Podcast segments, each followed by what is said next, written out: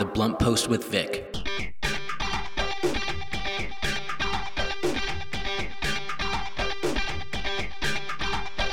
Good morning, happy Monday, and welcome to The Blunt Post with Vic. I am your host, Vic Gerami, the editor and publisher of The Blunt Post. The Blunt Post with Vic is a program that covers national, regional, and local headline news, offers analysis and commentary, and I interview members of Congress, local elected officials, and other high profile public figures. My guest today is Professor Barlow Der Mugrdechian from California State University, Fresno. Next, my guest is West Hollywood Council member and frontrunner for the LA County Board of Supervisors, Lindsay Horvath. Uh, stay tuned. Here are some news items from over the weekend and this morning. President Joe Biden warned Russian President Vladimir Putin that the U.S. and its allies will respond decisively and impose swift and severe consequences on Russia should Putin decide to invade Ukraine. In a roughly one hour phone call, the White House said Biden made clear to Putin that he would be risking with an invasion. A senior administration official told reporters following the call that the discussion was substantive, but the U.S. fears that Russia may still launch a military attack anyway. Whether it's efforts to overturn the 2020 presidential election, handling of sensitive White House documents, or the finances of his namesake business, the volume of investigations involving former President Donald Trump is staggering. Trump is being sued by lawmakers and police officers.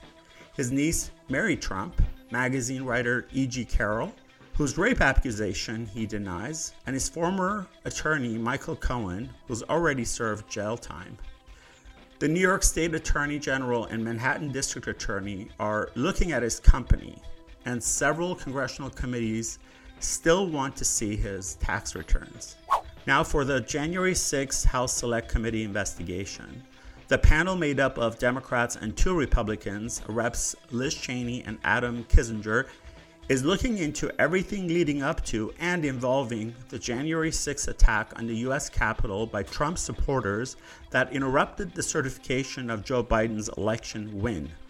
The committee has issued at least 80 subpoenas requesting testimony or phone records from close Trump advisors, including Rudy Giuliani and former White House Chief of Staff Mark Meadows, Stop the Steal rally organizers, and former White House staffers. Billionaire real estate developer Rick Caruso, who developed the Grove and a number of other high end commercial properties across the Southland, is officially running for mayor of Los Angeles. Long rumored, it became official when he filled paperwork last week with the city clerk. A longtime Republican, the de- developer became an independent before registering last month as a pro centrist, pro jobs, pro public safety Democrat. He did so, he said, because he believes that the country faces an existential threat to democracy and the time had come to take sides. Lawmakers in Los Angeles earlier last week voted to strip a sheriff who refused to mandate COVID 19 vaccines for his staff of his enforcement power. The Los Angeles County Board of Supervisors decided last Tuesday to relieve Sheriff Alex Villanueva of the responsibility to enforce COVID 19 vaccine mandates.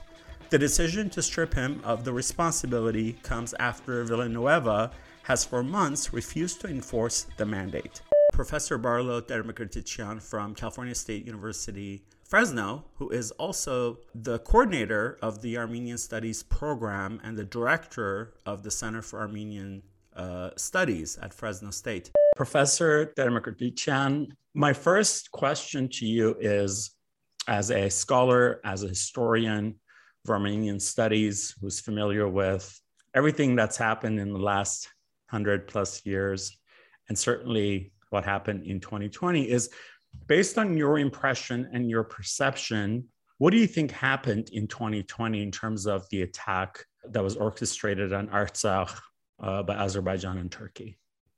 That's a question that requires really a, a lot of time and a lot of depth to, to be able to answer. But there are some, I, I think, sort of maybe obvious answers in the sense of Uh, that the attack probably took place at a time which was the most uh, opportune for Azerbaijan uh, working with Turkey uh, because they chose a time in which the world's attention was perhaps uh, diverted through presidential elections in America uh, and other things, COVID and the pandemic and other things. And they had planned for a long time. So it's very clear that there was a concerted plan, and this was part of the long term plan, probably five, ten years even, that Azerbaijan was going to obtain the most modern weapons to work with Turkey. And I think, in a sense, they must have also uh, made Russia understand that that this was going to happen and that uh, Russia, you know, was going to stop it or not, but that they they, they were going to go ahead. And they probably judged the political atmosphere also in Armenia as well that that it was the opportune time. So there are so many factors, but um, pretty much it's clear that, and it's hindsight's easy because they were successful, they were victorious, but uh, I think these were some of the factors that that were in, involved in it. That's interesting. You you said uh, you said a lot of things that sort of keep repeating themselves, except for one, which has been uh, a question for a lot of people because um, there's a lot of information out there, a lot of speculation that how much did Russia know? How much did they know? Did they give a green light? Did they give their uh, blessing, if you will? Uh, it sounds like you think that on some level, Russia had a uh, an awareness of this would happen at some point. I think I do, although I don't have firsthand knowledge. It's it's basically just kind of reading the tea leaves or looking at the sources and then talking to people that perhaps uh, have a better insight from Armenia, because I think you have to really be in Armenia to understand uh, much of what happens in Armenia. But what I understand is that I don't think a war like this could have just uh, erupted without, in some way, uh, the United States, even Russia, knowing what's what was going to happen. And I say that because Russia was unhappy with Armenia in many ways, and I think this that this could have been one way that Russia was to sort of emphasize that they do have uh, I'm going to use the word control, but they do have a great deal of influence over Armenia, and that it's in Armenia's best interest and Karabakh's best interest to uh, to pay attention to what Russia is doing. And maybe Armenia didn't do that uh, as well as they should have. Maybe they didn't read the signals very well. It could have been that that Russia uh, was going to give Azerbaijan maybe a green light, but maybe not so much. Maybe they didn't realize the extent and the and the um, intensity of what was to take place. But I, I think that they had to have some uh, pre knowledge of it, but simply because there was military movement going on. Uh, people knew that they had been buying arms, drones. That's no secret. I mean, you know, right. you have satellites, you can follow that, you can follow the flights and everything else. So I think they they did know to a certain extent. You know, in the last year and a half, I've sort of lived this. So I've sort of been in this, read about it, you know, listened to the experts and watched and all of that. And I've gone to Armenia a few times and interviewed people. And from what it seems to me, uh, with the sort of the genocidal intent that they uh, orchestrated this attack, um, the sort of trying to ethnically cleanse uh, Artsakh, or as they call Nagorno-Karabakh, of, of Armenians and uh, the cultural genocide and what's still happening. I'm just wondering if, and having read, I should say, the UN's definition of genocide, wondering if this to you seems like a genocidal act or genocide to begin with. I think I think you have to you have to look at history and look at the flow of history and, and look at what has happened in terms of uh, Armenia's relations with Turkey, Armenia's relations with Azerbaijan, and if you just you know stack it up and look at the last 100 years since the genocide, you have to ask the question: Why is why is Turkey so intent on uh, attacking Armenia or working with Azerbaijan to attack Armenia or Karabakh? And then they don't stop even there; they keep demanding more. And uh, the maximalist claim is that the president of Azerbaijan claims that you know uh, Armenia is a part of historic Azerbaijan, which is just ridiculous. But uh, when you make that kind of rhetoric and you're convincing your own people to to prepare for war and to go to war, I can only think that for the government of Azerbaijan and Turkey, that it was intentional. It's just one plan, part of the Pan-Turkish plan, the pan-Turkism, which was in already in the early 20th century that caused one of the causes of the genocide. I don't see anything other than a goal of eliminating all Armenians from Armenia and Karabakh. This is the Blunt Post with Vic on KPFK 90.7 FM. I am your host, Vic Gerami, and you are listening to my interview with Professor Barlow Der Mugrdechian from California State University, Fresno. So, wow, that's that's pretty clear. So, would you essentially say this is genocide? This was just another attempt at a genocide. I have to say it was. Why? Why? How can you target civilians? How can you target hospitals? How can you target target churches, uh, schools, and and try to repurpose all of this as some sort of uh, I don't know what they what they're going to use as justification, but they've gone far beyond the bounds of of what uh, even they claimed that they wanted to do. So there's no there's no endpoint. There's no there's no way to to negotiate peace uh, when there is no negotiation.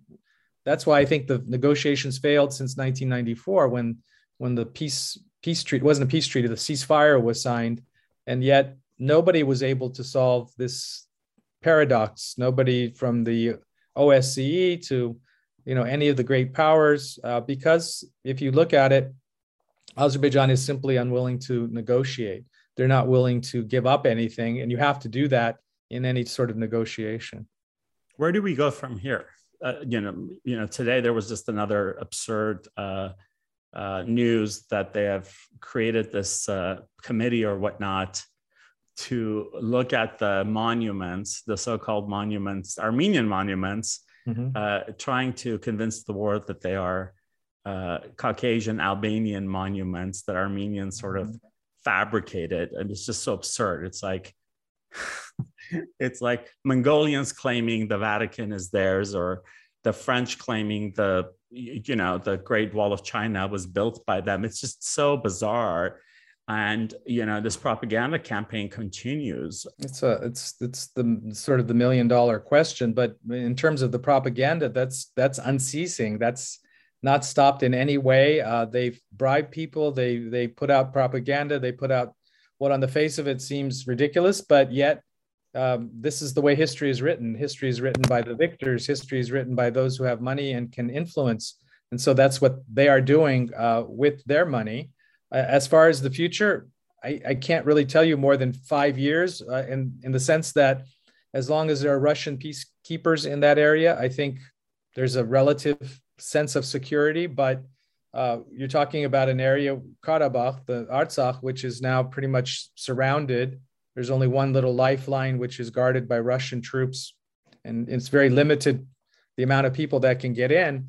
So what is the what is the end game? What where where do the negotiations go? Corridors, uh, transportation routes that won't solve the problem.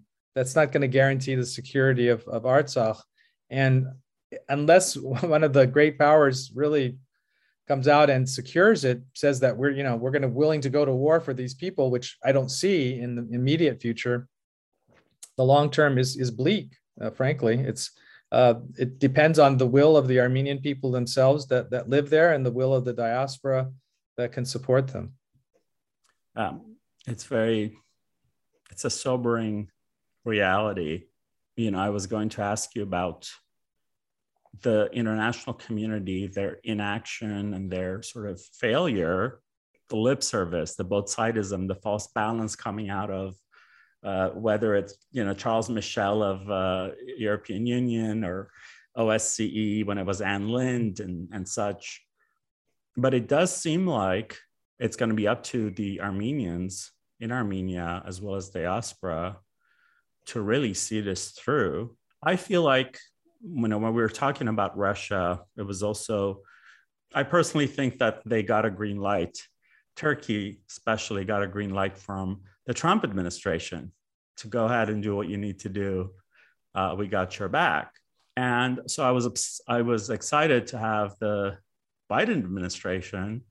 And of course, it was a good thing that he finally recognized the Armenian genocide, but then he turned around and lifted Section 907 and gave 100 million to Azerbaijan. So I feel like in the US, we don't really know. I don't know if uh, either party, I feel like Democrats more so have our back, but not the way they should. And when I see it in contrast to what's happening with Ukraine and how the US, it, it seems like we're almost about to go to World War III.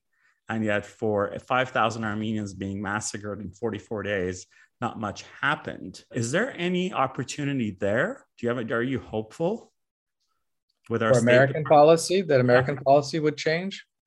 Not very, because again, I think it almost repeats what happened 100 years ago with not only the genocide, but the establishment of the Republic of Armenia, um, because it's an area which doesn't have great interest, economic interest, or strategic interest in many ways for great powers. So they, they're not involved in there. I mean, you can break it down to looking at what what are they looking for why would they want to support the armenians they're not interested in armenians as armenians you know we have a nice culture and we're smart and all of these things but but there's you have to look at what is of value what is of interest sure. to these great powers. And frankly i don't see it. You know we we want to think about it and we want to hope that america would support it. They talk about all these things you know human rights and all of that but the practical matter is that they stand aside. They don't they don't really stand for that in many ways. It's just rhetoric. So i like to be practical rather than romantic about um, you know the way things are and i think we have to look at it just really pragmatically and and try to figure out what to do this is the Blunt Post with Vic on KPFK 90.7 FM. I am your host, Vic Gerami, and you are listening to my interview with Professor Barlow Der Mugrdechian from California State University, Fresno. So, are we missing anything? Is there is there something that goes through your head, and, and when you watch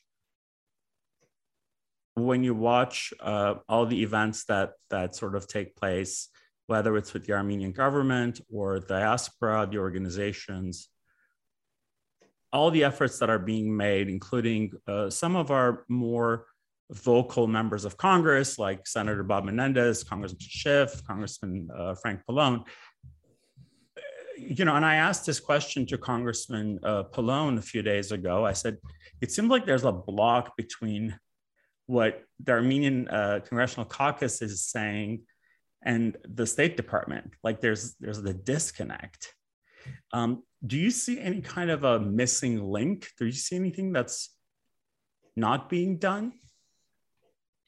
Well, there are always questions we ask. Uh, everyone's asking about, well, what's what's the Armenian government doing? What are they? What's their plan? You know, are they? Do they want to really give up Karabakh? Do they really want to give up Artsakh? Is it something they really feel strongly about? Is it rhetoric? What is it? Uh, when you get to the diaspora, we're so dispersed. We're so so different in so many ways. I mean, what we do is amazing as it is. I think in many ways. I mean, in terms of organizing support but it's very difficult to see the the pathway. I mean, and I don't have any magic vision or anything that that can lead me to say that I have a solution for it. There there are so many questions uh, that that are difficult to answer. Um, I think we have to do kind of what we've been doing. Obviously, there should be some ways of changing that in terms of relationship, maybe with Armenia. But um, I don't see it right now. It's not it's not changing. It's kind of gone very quickly back to sort of a status quo and even kind of a worse sort of a you know the shock of it all has uh, made people become apathetic. And I believe that we cannot abandon Armenia. We can't abandon Artsakh. So we should kind of double our efforts or triple our efforts to keep that contact, to show support, to visit, so that in some way they have to figure out their own future um, and we we can help them with that though and communicate it with us yeah that would be great professor what question should i have asked you that i haven't? Well you're asking good questions. It's just i don't have all the answers for you but uh, you know it's it's it's looking at the world as an armenian if you're concerned about the future of armenians and the future about you know cultural identity and all of those there's a lot of challenges certainly.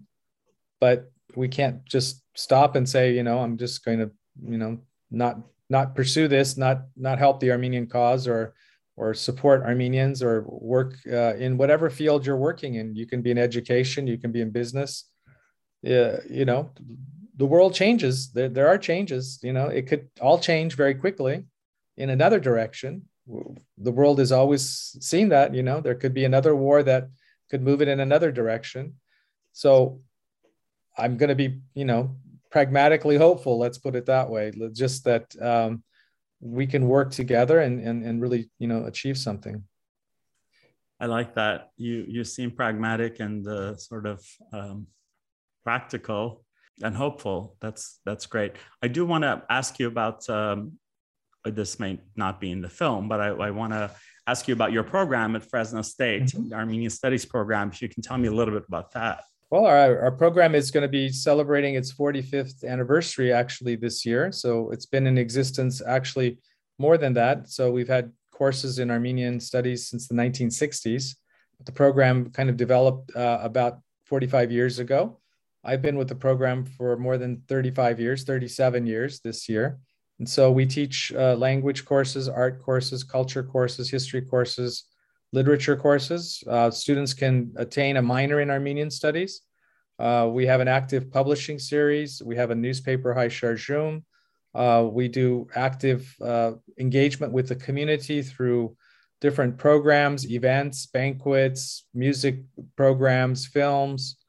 So it's a it's a very active program. It's one that I think uh, if a student is interested to go to college to, to learn more about the Armenians, they should come to Fresno State whatever whatever major they pursue, and they can come to Fresno State and um, you know learn more about the Armenians. Fantastic. Well, um, uh, is there anything before we go you'd like to add? Uh, no, everything's. I think we we touched on a lot of things. So, well, thank you, Professor. I, I appreciate your time. Thank you. And uh, yeah, very lots of um, eye-opening things, but in a good way that you said. Good. Thank you. Thank you. That was my interview with uh, Professor Barlow Der Mugrdechian from California State University, Fresno, who is also uh, the coordinator of the Armenian Studies program and the director of the Center for Armenian uh, Studies at Fresno State. Uh, thank you, Professor, for your time, your wisdom. I'm very grateful for your time and uh, hope to chat with you again soon. The Blunt Post with Vic. Lindsay Horvath is the longest consecutively serving mayor of West Hollywood, leading the city in 2020 and 2021. She was elected to the West Hollywood City Council in 2015 and previously served from 2009 to 2011. Councilmember Horvath has a long history of civic and social justice advocacy. She's widely known for her work advancing the rights of women and LGBTQ plus people, as well as creating age-friendly, sustainable communities.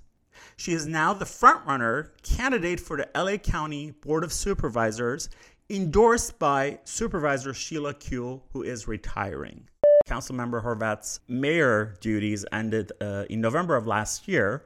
Uh, City of West Hollywood, like a lot of other cities, uh, rotates who is in the mayor's seat. So she's now council member uh, Horvath in West Hollywood. Thank you for joining me this morning on the Blunt Post with Vic. How are you today? I'm doing well. How are you? I am great. Probably not as great as you, since uh, we'll get into this. But you are now officially a front runner for for uh, LA County Supervisor's race, which will happen later this year, the the election. So congrats on that. Oh, thank you very much. I commit to our entire district that I will be the hardest working person in this race, but it is always nice to have good news. I don't doubt that, as I've, you know, full disclosure, I've known you a long time and I know that to be true, so I can attest to it.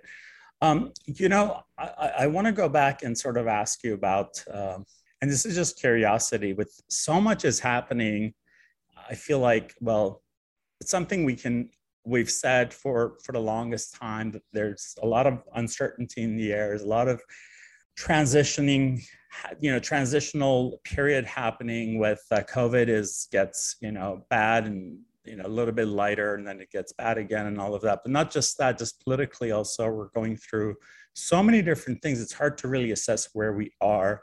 From your perspective, how would you describe the current state of affairs in our nation, in our state of California, and then, of course, uh, LA County?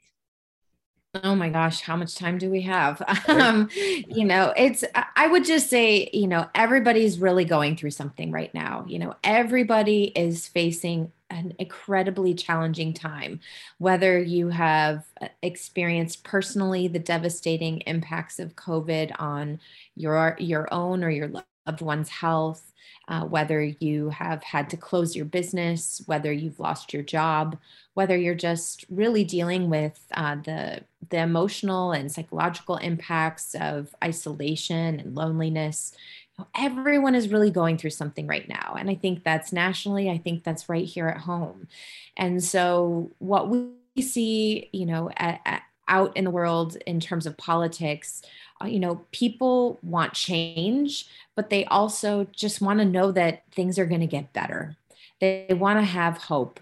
They want to have the confidence that they're going to be able to return to some semblance of a normal life, that there will be an end to, you know, open up, shut down, masks on, not anymore, just kidding, but they're back on. You know, people want to know that they can trust the messages that they're hearing. They want to just live a normal life, be able to take care of themselves and their families. And I, I, think that's why people are really checking in at the local level and why I'm so passionate about being a local government official, serving at the local level, keeping those connections local, and really doing the work uh, of um, of local government because that's what matters most to people. It's nonpartisan. People are sick of partisan politics in, in many ways. They just you know they feel like we can't agree on anything. And so um, local local government is a place where maybe we can start bringing people together where we can you know just reach out to our neighbor again take care of you know yes our own backyard and make sure that we're taking care of ourselves. Yeah well said. Absolutely uh, speaking of local governments, uh, you are the long, longest consecutively serving mayor of West Hollywood. Uh, you know, you've led the city uh, in 2020, 2021 through the worst of this crisis. Uh, you were elected to City of West Hollywood City Council in 2015. Uh, and previously, you had served from 2009 to 2011. What has your experience been uh, serving in a city that to some may seem small, but it's a very pivotal city, you know, nationally. A lot of people look at West Hollywood. It's a trendsetter. It is a, a trailblazer in so many ways than one. What have these last, what, 15, 16, 17 years looked like? Yeah, it's amazing to think how many years I've already been in office and uh, the experience that comes with it. And yet, uh, to be under 40, and um, I think I come with that right balance of, you know, a lot of experience, seeing what uh, what can happen when you do things right in a city, and also um, hopefully translating that to a level that has broader impact for people uh, throughout Los Angeles County. Um, uh, you know, West Hollywood has uh, had a national and international spotlight on it for so many reasons. Yes, people know us uh, for uh, the ways that we have always been committed to protecting and fighting for our LGBTQ plus community. Now, over 40%, nearing 50% of our population in the city. Um, no surprise there. Uh, we ha- we were the first city to provide domestic partnerships. We were at the forefront of the AIDS and HIV crisis. We took took care of people. It's just who we've always been. Um, even now, we see LA County talking about how they balance ha- having both services while also making sure they sufficiently invest in public safety. That's something we've always done as a community. We have always supported our social safety net while also taking care of community safety, making sure people feel safe in their community, especially um, as a community that has LGBT people, that has older adults, that has a high Jewish population and concentration. We know that hate crimes have ticked up and that um, people are feeling unsafe uh, for those reasons. And so, as a as a community, we have consistently fought back on these issues. We've fought to protect people, and we'll continue to do as a city and and i believe that's really what the region is also looking for you know we've been at the forefront of progressive policies, but they're just practical solutions to the the experiences that people are facing in their lives. In our community, we're over 80% renters, so it's no surprise that we have been at the forefront of renters protections and uh, thinking like renters in our community to to think about how we make sure people who are living their entire life as renters, not just sort of that transitional stage that many people think about in their early life. Um, many we have many lifelong renters in our city, and so making sure they have a good quality of life, that they live in buildings that are sustainable and retrofitted, and um, able to uh, be places where they can safely age in place.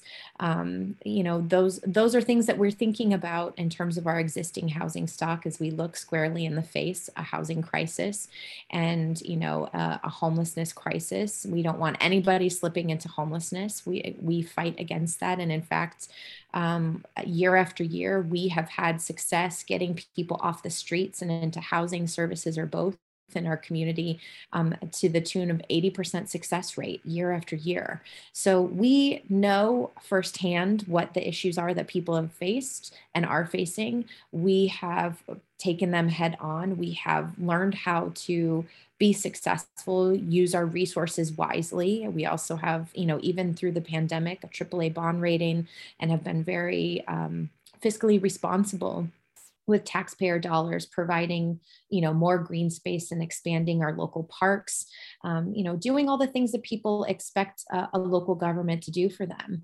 Um, but being in a city that is also national spotlight for all of the good reasons that we have been um, it, it's it's an amazing place. I, I feel it's been the the gift of a lifetime to be able to be of service to my community. And um, and and I've really been honored uh, to have that opportunity. I agree. I think the word I, I think about or I thought about when you were talking is audacious in a good way. West Hollywood has been audacious when other cities have been very uh, timid and wanted to see what's going to happen with the trailblazer. But West Hollywood has really put itself out there, whether it was banning the sale of fur or one time plastic use and such. And I have to say this for those listening uh, in 2003, West Hollywood doesn't have a significant Armenian American community. It didn't in 2003, and it still doesn't. However, City of West Hollywood recognized the Armenian genocide in 2003. And uh, you have marched with us uh, during the com- uh, commemoration of the Armenian genocide on April 24th. And it was through your co sponsorship with uh, Council Member Sepi Shyne earlier last year that the city of West Hollywood officially and formally recognized the independent of Artsakh. So there are so many things that make West Hollywood a very unique city in a really, really good way.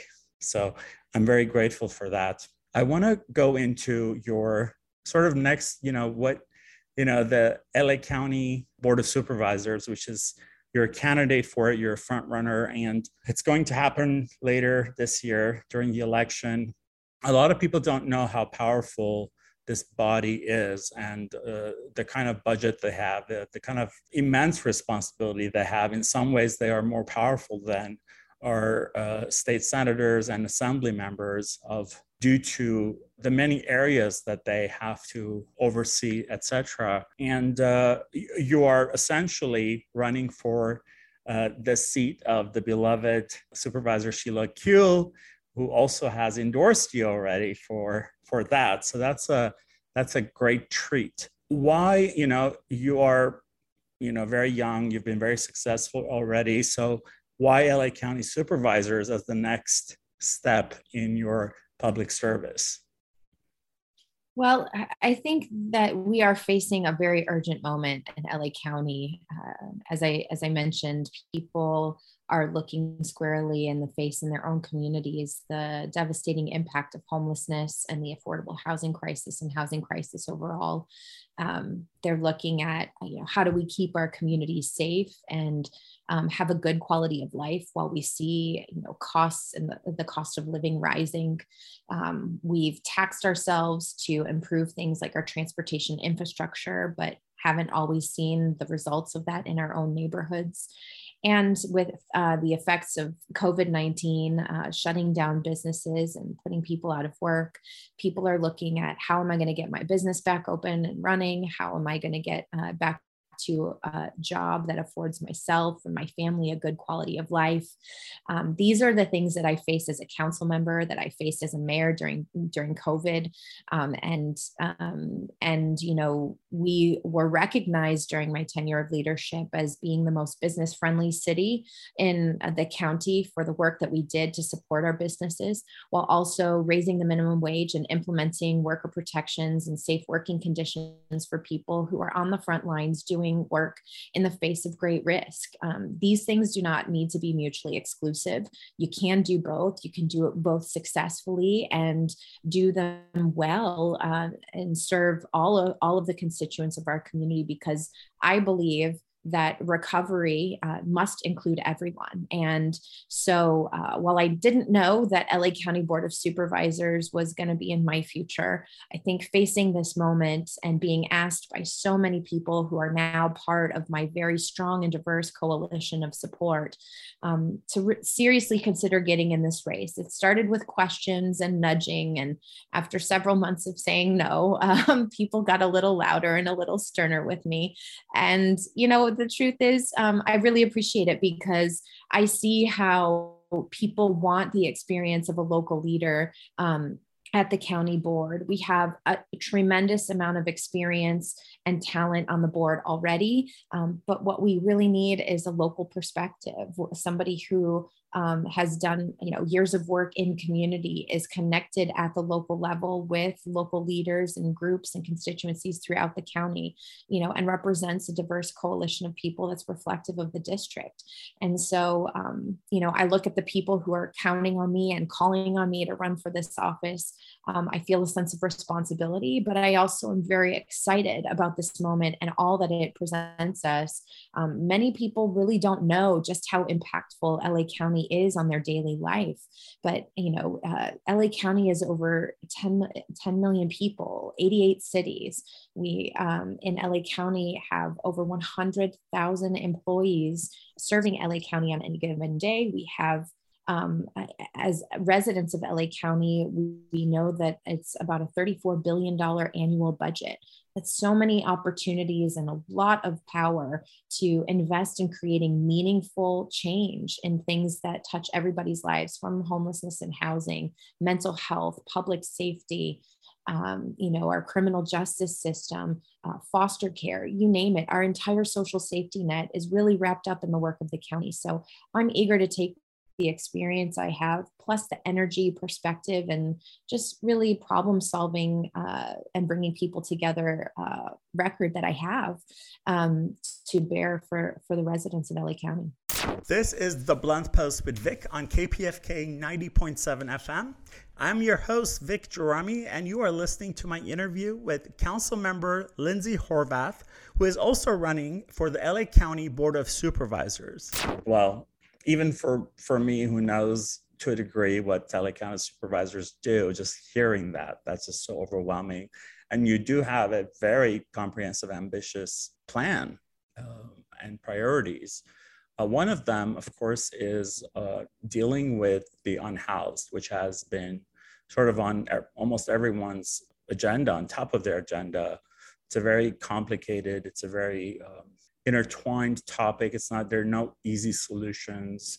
It's not necessarily just a California issue or LA County issue. It's really a nationwide issue and it goes into other issues. And I, and I, it reminds me to also commend you for City of West Hollywood's recent increase in minimum wage because I think that uh, our unhoused challenge uh, is related to that is, is cost of living as well as income throughout the nation. So uh, West Hollywood really did the, this great thing to, um, to increase the minimum wage uh, as it did. So I'll stop talking and just want to hear your ideas about um, the unhoused.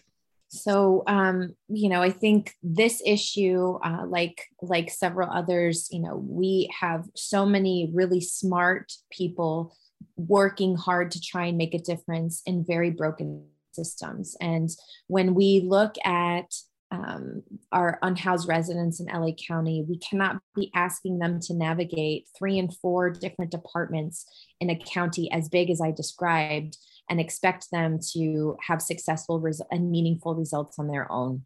We need to help these people who are living in our community and bring support directly to them. We can't expect to create offices that are, you know, out of uh, walking distance and require, you know, long transportation routes to to. Um, we can't just uh, we can't expect them to get there on their own. We have to meet them where they are, and that's exactly what uh, we have done in our community. We have street teams that go out and meet people every day of the week.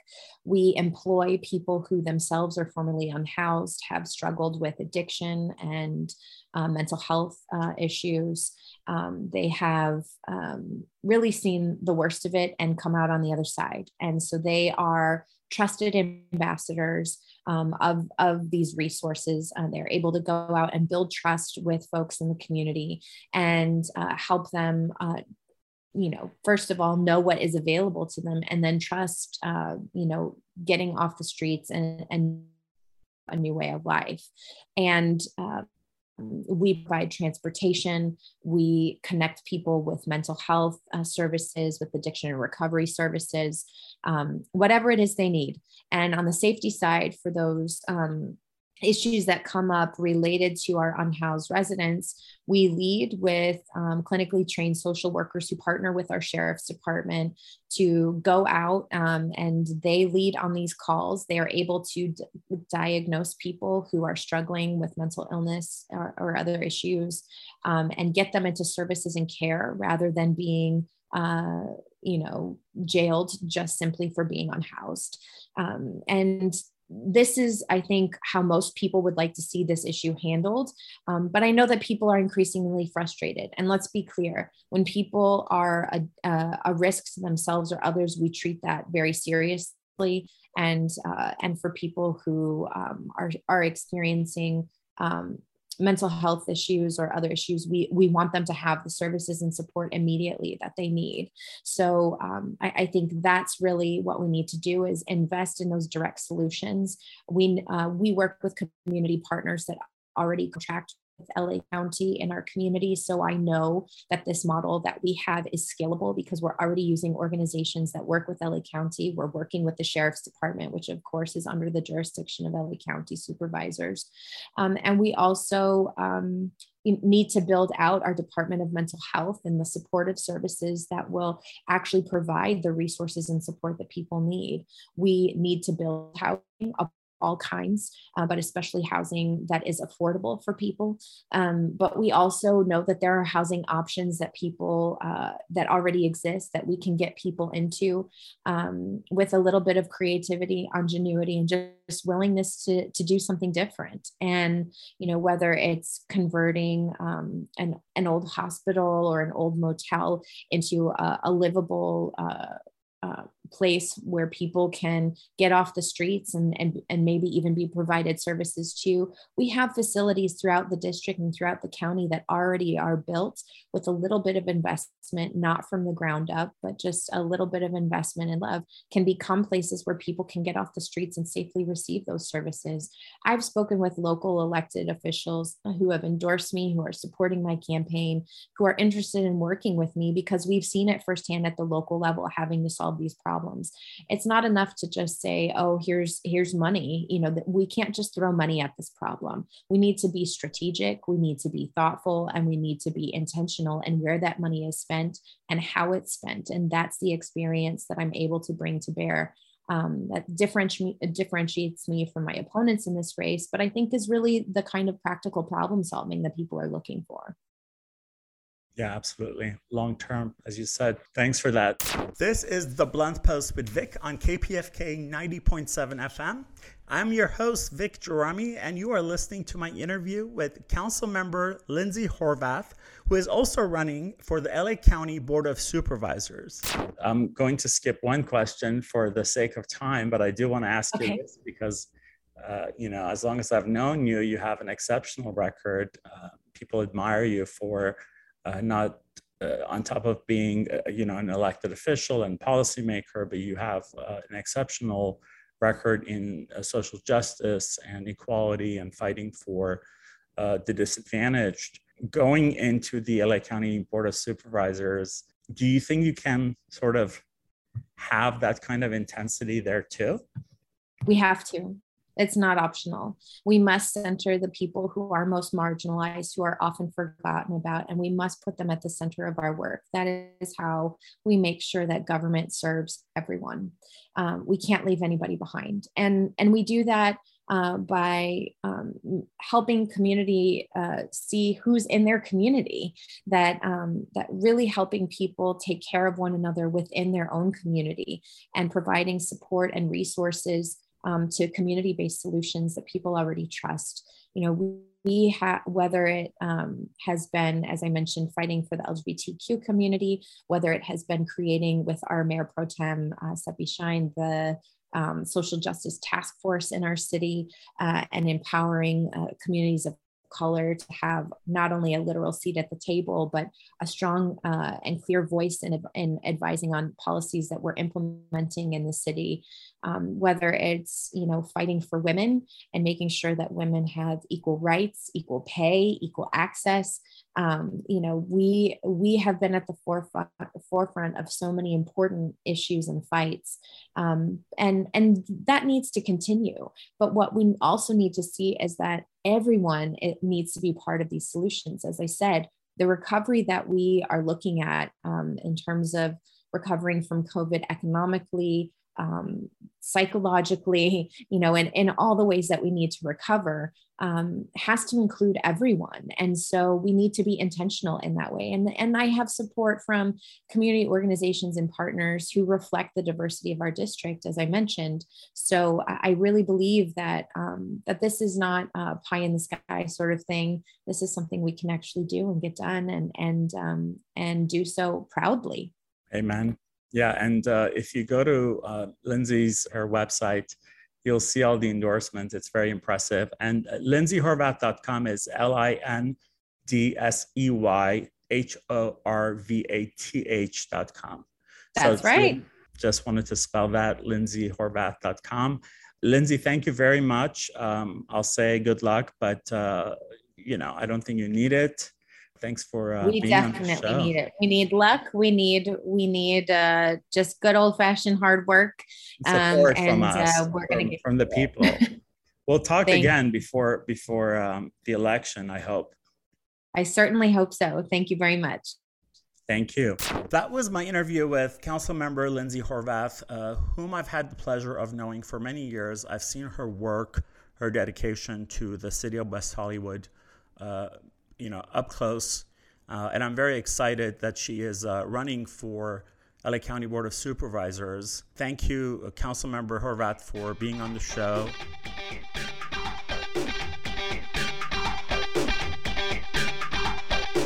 Before we go, I'd like to thank my producer, Ricky Herrera, without whom this show would not be possible, and KPFK, the station that brings you unfiltered and commercial free news, opinion, and hopefully some inspiration.